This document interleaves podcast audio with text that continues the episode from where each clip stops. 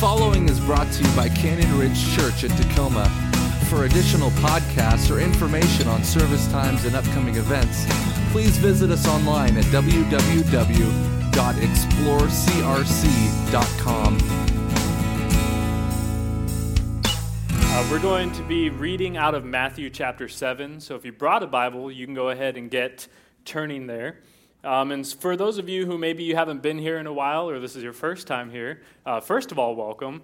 Uh, next, I just want to mention what we're doing, and we're currently in a series called Follow, where we're taking time every single week to study, identify, and apply the teachings of Jesus to our own life, uh, because that is one of the things that He has called us to do. And so we're being faithful by spending time in every single week doing just that. And more specifically, today we are actually in part of uh, his teaching called the Sermon on the Mount, which many people, uh, theologians and scholars alike, would say is one of the greatest teachings on morality that exists today, even though it was written over 2,000 years ago, or around 2,000 years ago. And the Sermon on the Mount is split into three distinct segments, so to speak. Um, it, the, the first part initially sort of deals with how we relate to God. Uh, the next portion relates on how we do deal with ourselves and acting in the right way. Uh, but this third part, which is where we're at, is now beginning to talk about how we're meant to relate to other people, because this is a relational concept that we're going to be speaking on. And more specifically, it is talking about how we relate to other people and their faults, which can be a difficult thing, I might add, if you've ever had some sort of conflict or dislike in your life. You know what it's like to deal with the stress, anxiety, uh, or anger that arises when you have to deal with another person and their faults. Uh, so, we're going to have the privilege to learn about this a little bit from Jesus and to hear what he has to say about it. Uh, but before we get to the word, I want to go ahead and start with some prayer. Father, we thank you for this time set aside uh, to where we can come here distraction free just to seek what you have for us, Lord, uh, to learn more about the things that you desire for us, the things that were meant to be from the beginning that we are just now uh, beginning to regain in our relationship with you, so that we may experience the life that you have intended from us from the beginning. Uh, Lord, we just ask today that you would help us to set aside all of our previous notions on these topics, and you would help us to be a, a clean slate, to listen and to be obedient, um, and to be humble and analyze ourselves um, in a truthful and honest way. And God, that you would just speak into our hearts in a way that causes transformation, God, life change as we walk out of here. And it's in your name we pray. Amen. All right, so Matthew chapter 7. We're starting at the very beginning, verse 1. Um, and just an immediate point of background this is Jesus speaking. So now you know who is speaking, and we're just going to jump right into it. I said it was immediate. Uh, so Matthew 7 1 starts by saying, Do not judge, or you too will be judged. For in the same way you judge others, you will be judged. And with the measure you use, it will be measured to you. Now, I want to go ahead and stop there. There's more that we're going to read, but I want to stop right here and spend a little bit of time breaking down this verse and kind of getting an understanding of what it's talking about.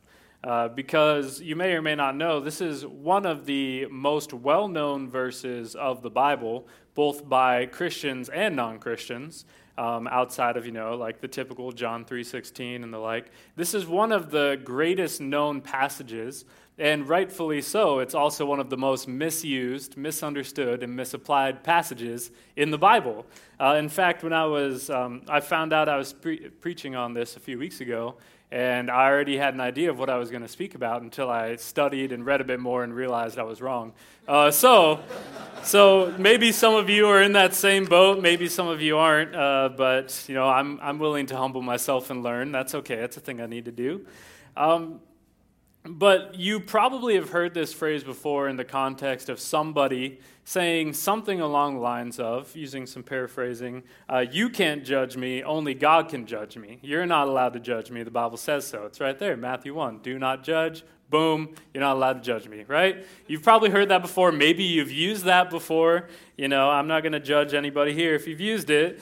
Um, but this is typically how this phrase gets used or how this verse gets quoted uh, usually as a defense when somebody is trying to criticize you for a decision or an action that you've made. Um, and you clap back at them with this because God's word is authority, so who are they to argue with God? But the problem here is that that is not exactly what this phrase is presenting us. Because uh, we see that it does have a command, right? When we first read this, the initial command that we understand is not to judge, which isn't wrong. However, what is wrong is that if you just read this on the surface without going in depth a little bit more, then you usually would believe that this means not to judge in general. But that's an issue because we know that throughout the Bible there are different verses that say that we are to judge. And if we who are Christians believe the Bible to be infallible and without error, and we could see this blatant contradiction then by interpreting this as we should not judge at all with the other passages that mention some sort of judgment, uh, we would see that there's a problem there. And I think it's important to understand when you're interpreting Scripture, there are a few rules that you should go by. Um, and by no means am I going to give you all of them because there are a lot, but I'm going to just give you two simple ones uh, that help me in my study and uh, will help you as well, hopefully, as you're reading through the Bible. And that is when you are interpreting Scripture, you need to make sure to do so within the surrounding context. In other words, who said it, when it was said, who it was said to, and the verses around it. And also to study and identify it with Scripture as a whole. Because these two things can drastically change how we um, dissect and understand a single verse. And we're actually going to do this together so you get a little bit of an idea of how it works out. And so, what I did was I took a few verses that the Bible had to say about judgment, and there are a lot of verses the Bible has, has to say about judgment, more than just this one, which is important then that we view this verse through the lens of all the other verses. Uh, so, what I've done is I have compiled them together, and I have found through this studying that there are a few portions of the Bible that say judgment is correct, and a few portions that say judgment is not correct, which would seem like a contradiction until you dive in and realize that it is speaking about specific types of judgment. You know, because when you say that word, it's sort of a general word. It could mean anything. You know, judging whether something's good, judging whether you like somebody, judging as in criticizing, judging as in discerning. There's so many different uses for the word judge. So I've decided to put a little list together of scriptural references as to judgment in their proper context and judgment that the Bible deems to be sinful. So, first, I have a list for you of correct ways or ways that the Bible promotes judgment uh, with scriptural references. We're not going to dissect all of these because that would take forever, but I just want to give you a couple examples. So, the first one is that the Bible tells us in Hebrews 5 that it is good to judge between what is good and evil. But there's a, a, little caveat here, and that is that you're supposed to do so through a biblical lens, not your own. So it's not giving you the authority to judge whether or not something's good and something's bad, uh, but to do so with what Scripture has to say about the subject. That's important. Don't, don't get lost with that. Um, also, it says that it is right that we judge sin in a confessed believer's life, which is interesting. We're going to get back to that a little bit more. Uh, but 1 Corinthians 5, that's a good um, chapter for you to write down and read through this week. Um, and then also, it is good for us to judge mercifully. Now, that is one I believe that gets lost pretty easily when we're talking about judgment. Uh, to judge with mercy or to be lenient in our judging. Because in today's world, right, they say we're supposed to judge quickly, judge harshly, and judge biasly. That's almost what it seems like we uh, do nowadays as a society. The moment somebody says one thing that doesn't agree with us, right, we want to take their head off, right? Uh, that's at least all the news that I'm reading and experiencing. That's what it looks like. But the Bible doesn't present it in that way. It says to judge mercifully and to show mercy and grace uh, when judging somebody in their actions. But there are also some wrong ways to judge also, the, some of them are even sinful ways to judge, the Bible says. The first one is to judge hypocritically. I don't think we need an example of that because we all know what it means to be a hypocrite.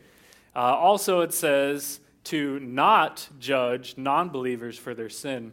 Uh, and I would love to preach a sermon sometime about how the church seems to have these two things backwards where we spend so much time judging people outside of the church for the things they do wrong, and yet we let the sins inside the church run rampant.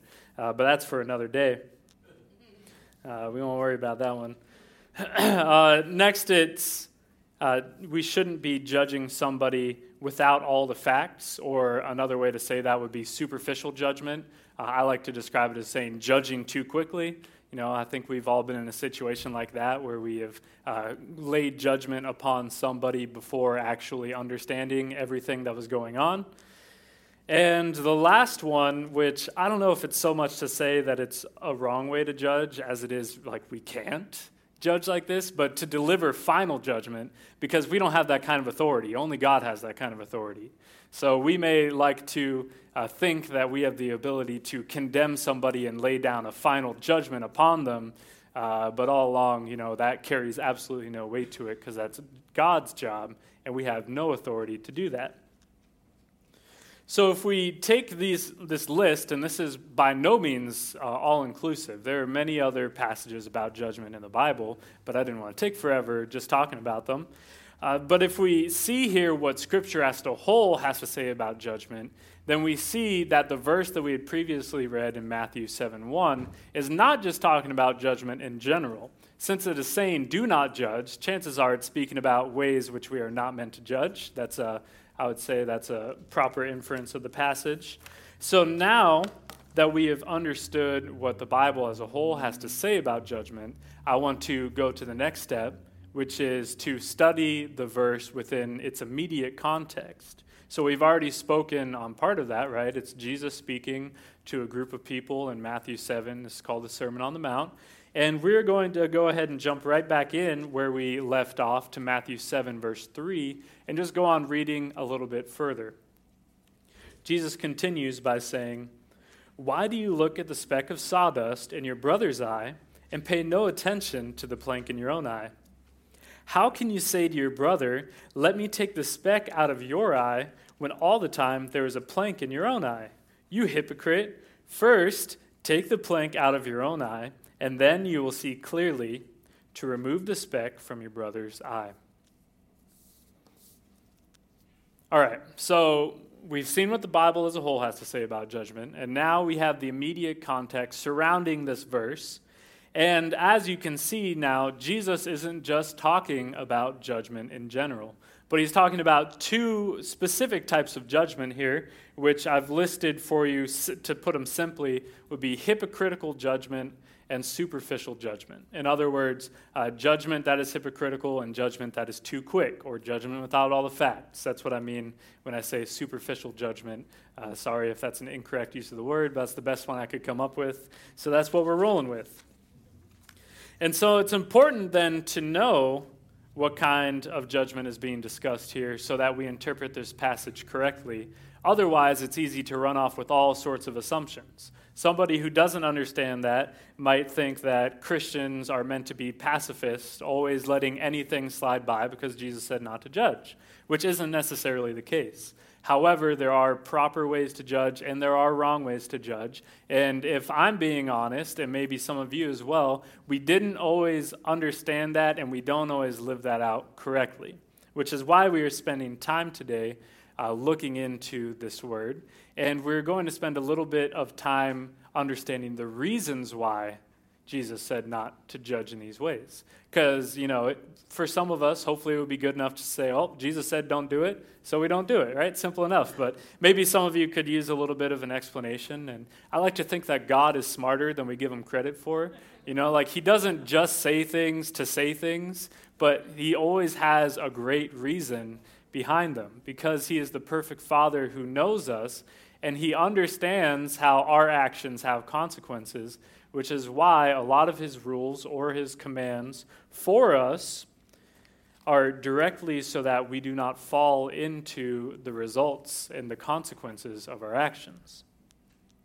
So there are many reasons I could think of, and there are about four or five in just this uh, little passage that we read about why we shouldn't judge these ways. But I just want to talk about two because I don't want to keep you forever. Also, because these two are other focused, and since we're kind of viewing this through the lens that this is a relational command, how we're meant to relate to other people, I think it would be better suited for a use of our time to look at it and how this judgment that we could be doing affects other people. And so the first one is so simple, uh, even though we may not think about it all the time. But the first reason I have for you is this, and that is that judging replaces loving. The moment you judge someone is the exact moment when you decide how much love you are going to show to that person. Now, you may not think that love is the proper word because, uh, you know, you say, oh, I don't, you know, like love everybody. But uh, what I mean by that is I mean that when you make an initial judgment about somebody, especially the first time you meet them, typically that tends to dictate how much you desire to interact with that person, how much you want to have a relationship with that person. And it goes both ways. Maybe you meet somebody super awesome and you're just like, man, that person is so cool. I just want to be their friend. It would make me feel so good if I was their friend because they're so sweet, right? Uh, so that's one way to judge somebody. Another way would be if you meet somebody and their initial, uh, your initial reaction or interaction with them is negative. Maybe you could say, "Oh, I don't like that person. I'm going to stay away. They're weird. They smell bad. Whatever it may be." Right? You decide that you don't want to hang out with that person, and it is really hard to change the view you have of someone once you've already made up your mind about them, is it not? Like, usually it takes forced close quarters in relationship to change that view of them because if we had it our own way, once we have a negative view of somebody, we're just never going to talk to them again. But oftentimes we're in situations such as work or school where we can't avoid them because we're stuck around them for eight hours a day, five days a week. But if it was left up to ourselves, then we would have that ability just to avoid them. You know, maybe take the long way around and we see them down the hallway, so we decide to go back to where we were for a few more minutes and wait for them to leave, and then we can come out so we don't have to have that interaction. Uh, I want you to think maybe of a person in your life because chances are a lot of us have one where we do just that. Maybe you've met, you've known them for years. Maybe you just met them last week. Uh, but that internet or that um, initial interaction with them just left a bad taste in your mouth, and you don't want to talk to them. You don't want to have a relationship with them. Um, I can think of a few people that I was convicted of while writing this sermon in general. I thought, oh, yeah, I can see where I'm falling short here.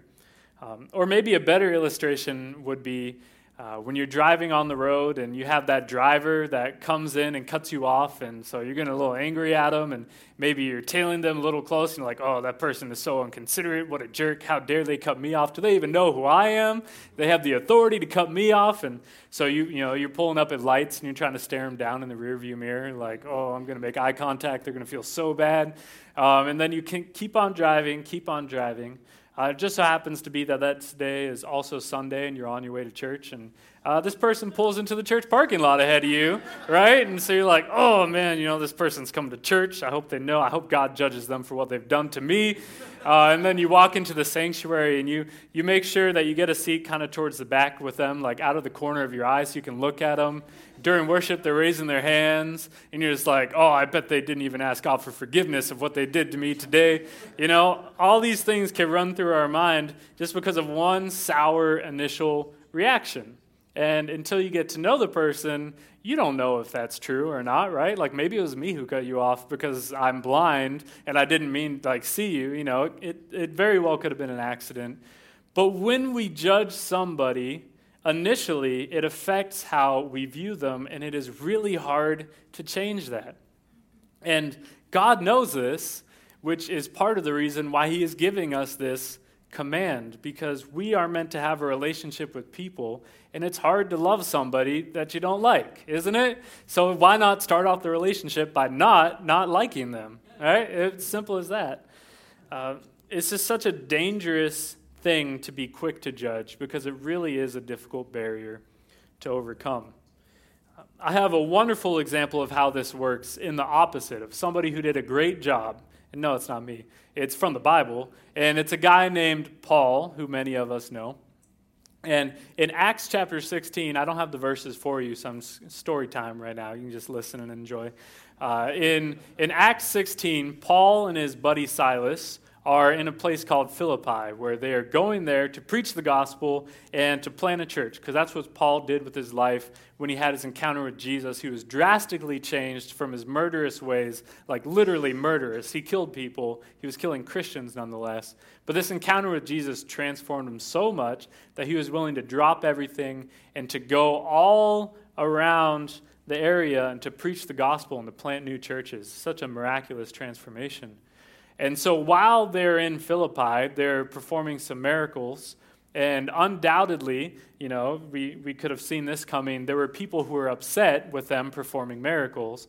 And so what they did was they had them thrown in jail. Because every time God's power is revealed, there's always direct opposition. And the light is always going to be, or the darkness is always going to try to snuff out the light, and that is what happened to them. So they ended up in jail.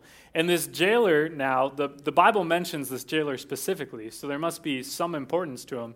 Um, it says that the jailer shackled his ar- their arms and their legs to the wall. Um, in a few of the different translations, it was talking about how it was likely done very uncomfortably. So, like, imagine being shackled to a wall. That's already, you know, painful. I imagine it's never happened to me. Uh, but you know, like, imagine they like shackle you up in different ways, and one leg is shorter than the other, and you know, it's probably not a great time in there.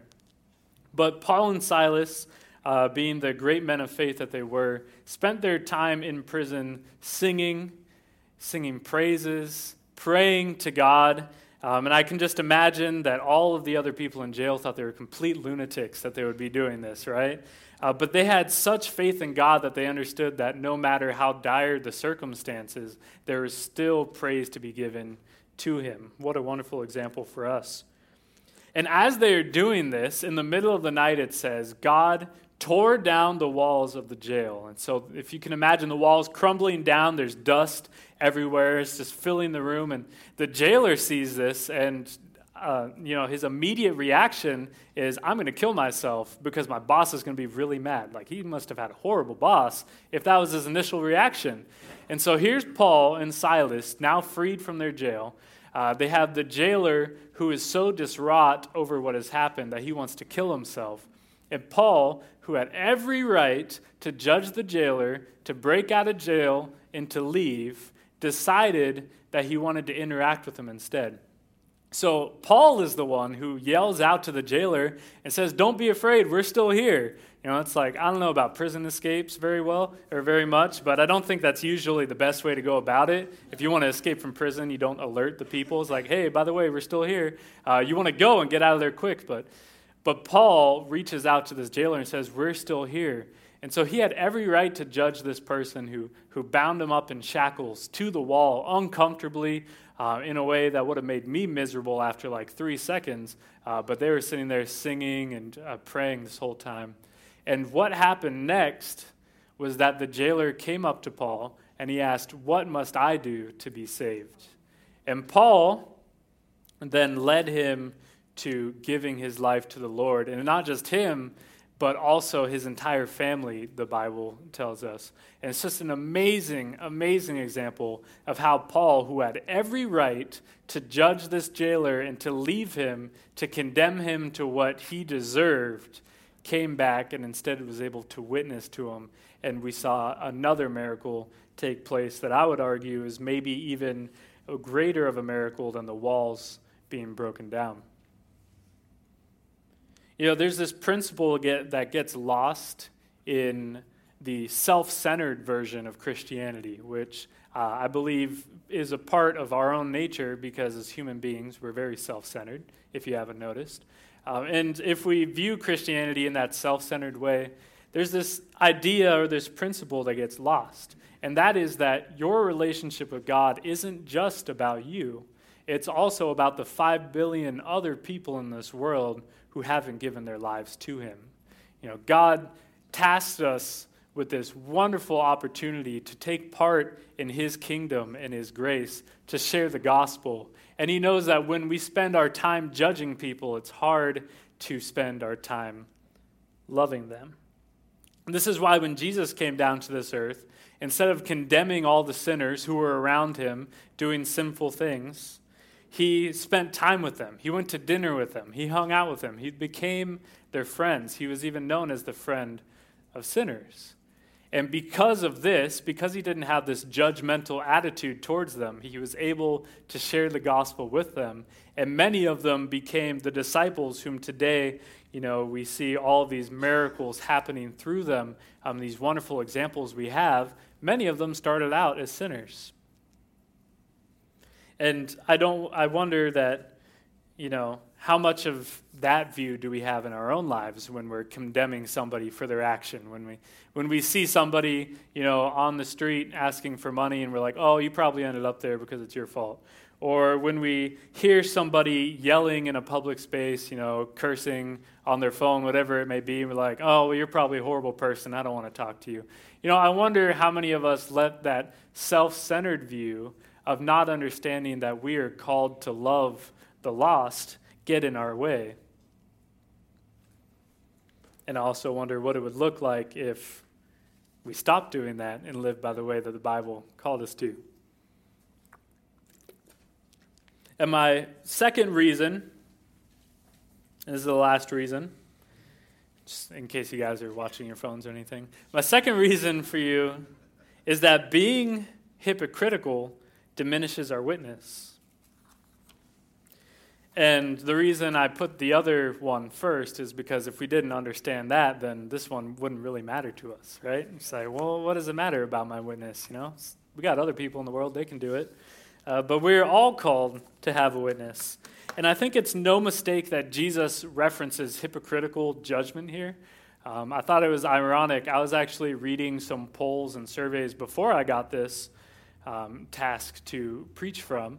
And I was reading some polls about like why people don't like Christians or the top reasons why people don't like Christians. Because uh, if you're not aware, there are many people who don't.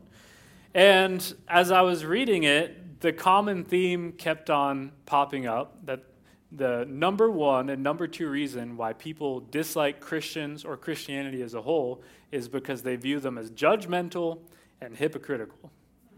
It's ironic that we get to speak on the same things today, right? It tells us that many of us could take a little bit of time to learn and reflect in these areas. Because falling into one of these categories, what those surveys and polls are saying is that essentially it, it destroys all credibility of our witness. If somebody sees you as hypocritical and judgmental and you come up to talk to them about God, there's a good chance they're not going to listen. And Jesus knows this as well. I mean, how would you respond if somebody you didn't know very well came up and started judging you and your marriage and, and how you do at your job and about the words that you say and uh, talking about where you're going to spend the rest of your life after you die if you don't even believe in an afterlife? And you're like, well, how do you know all these things? You know, in, in fact, imagine this person is someone you don't know very well, but you just saw them yesterday and they were arguing with their spouse and they were lying to their boss and they were saying some cruel things to their coworker and now they have the audacity to come up to you and tell you what you're doing wrong. You know this is a lot like the picture that jesus is painting in his um, image here talking about how uh, who are we to judge the speck in somebody else's eye when we have a plank in our own eye first of all, imagine that, you know, like in person, a, plank coming out of our eye. You know, like physically, it wouldn't even work. People talk about this as one of the few jokes that Jesus told Uh, I like to think that he told a lot of jokes. They were just very sarcastic because I'm sarcastic, so I understood them. But see, this is just a natural order. This isn't just Christians that we're talking about. Like, people tend to avoid anybody who's judgmental, don't they? I mean, if, if you know someone who's judgmental, maybe you have a friend in your friends group from high school that you're still hanging around with uh, or college. Um, I realize I am young. Uh, and and they're very judgmental, and so you do your best to try to stay away from them because all you're going to hear about is how you're doing things wrong or this or that. You know, people tend to stay away from people like that. So it's an important idea then, if we want to be effective witnesses for the kingdom, to spend time working on our own lives before we go around condemning others for their faults. And if you want a biblical example of this, look no further than uh, our usual punching bag, the Pharisees, who lived a life that Jesus deemed to be um, immoral and ethical and sinful. And yet, what did they do? They spent a majority of their time condemning other people for their sins.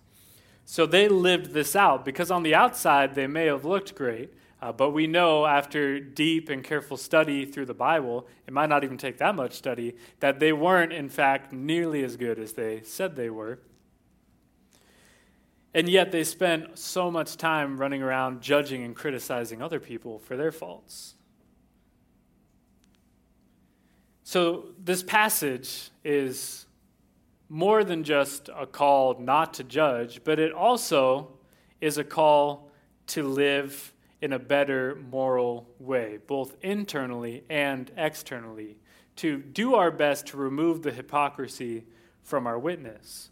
Now, yes, I understand this, and, and maybe you were going to bring this up in your mind argument with me right now. It's like, well, you know, Jesus says we're never going to be perfect, so does that mean we can't ever judge anybody? It's like, well, that's not necessarily the case. And as we talked about, it's important, first of all, to filter yourself through what the Bible says we should judge by and to do our best to avoid the ways that it says judgment are sinful.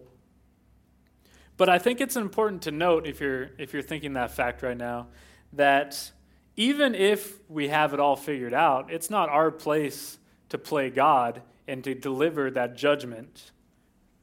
Even Jesus, who had all the authority in the world, who came down to earth, he didn't even do that, right? When he spent times with sinners, you know, the, the only people he really condemned were the Pharisees for the most part, um, and a little bit of his disciples, because that's some hard love teaching. Uh, but he didn't spend time condemning the sinners that he hung out with. You know, he didn't go to dinner parties with them just to say, "Oh, well, I think you should change this, and I think you should change that, and you're a horrible person, and you know nobody's going to like you if you keep doing those things." No, he went there to share the love of God with them, and he went there to make friends with them and to build relationships with them and to show them the truth in a loving, merciful way. And so, in light of that, there's one last truth that I want to speak on this matter. Uh, and that is that no matter how good you are when based on the earth standards, when you now compare yourself to the Lord's standards, you realize that we all fall short, right? We, we tend to judge ourselves by the way the earth uh, lays out before us the right way to judge and the wrong way to judge. So I can look at people and say, I am better than you, hands down. I am worse than you, hands down. And we start to make our judgments based upon other people. When in reality, we should be focusing on what the Lord has to say. We should be judging by the Lord's standards. And when we do that honestly, we realize that I need God as much as you, as much as Billy Graham, as much as anybody in this entire world needs God. We all need Him the same. And so, my closing thoughts for you today, uh, since I know we covered a good amount of stuff, and maybe you already forgot some of the things I was talking about, which is why we record this and you can listen to it later. Fun fact, or you could take notes, uh, you know, either one. Uh, I want to leave you with just a simple summation of today that you can take with you as a reminder next time you find yourselves in that situation where maybe you want to judge somebody for what they have done and it's going to change your view of them or your desire to be around them. In that little piece of advice is this it is to give grace to everyone, especially those you don't like. You know, we're human beings, we're flawed. It, sometimes we're going to make judgments initially, and it's not going to be good. But if we can remember in our hearts to give grace to everybody, even though we have already judged them to be somebody you don't want to be around, it can help break through the relational barriers that that judgment has caused. So I want to say instead of being hypocritical, let's be humble. And instead of being judgmental, let's be compassionate. And instead of putting others down, let's build each other up in Christ, just as He has done for us.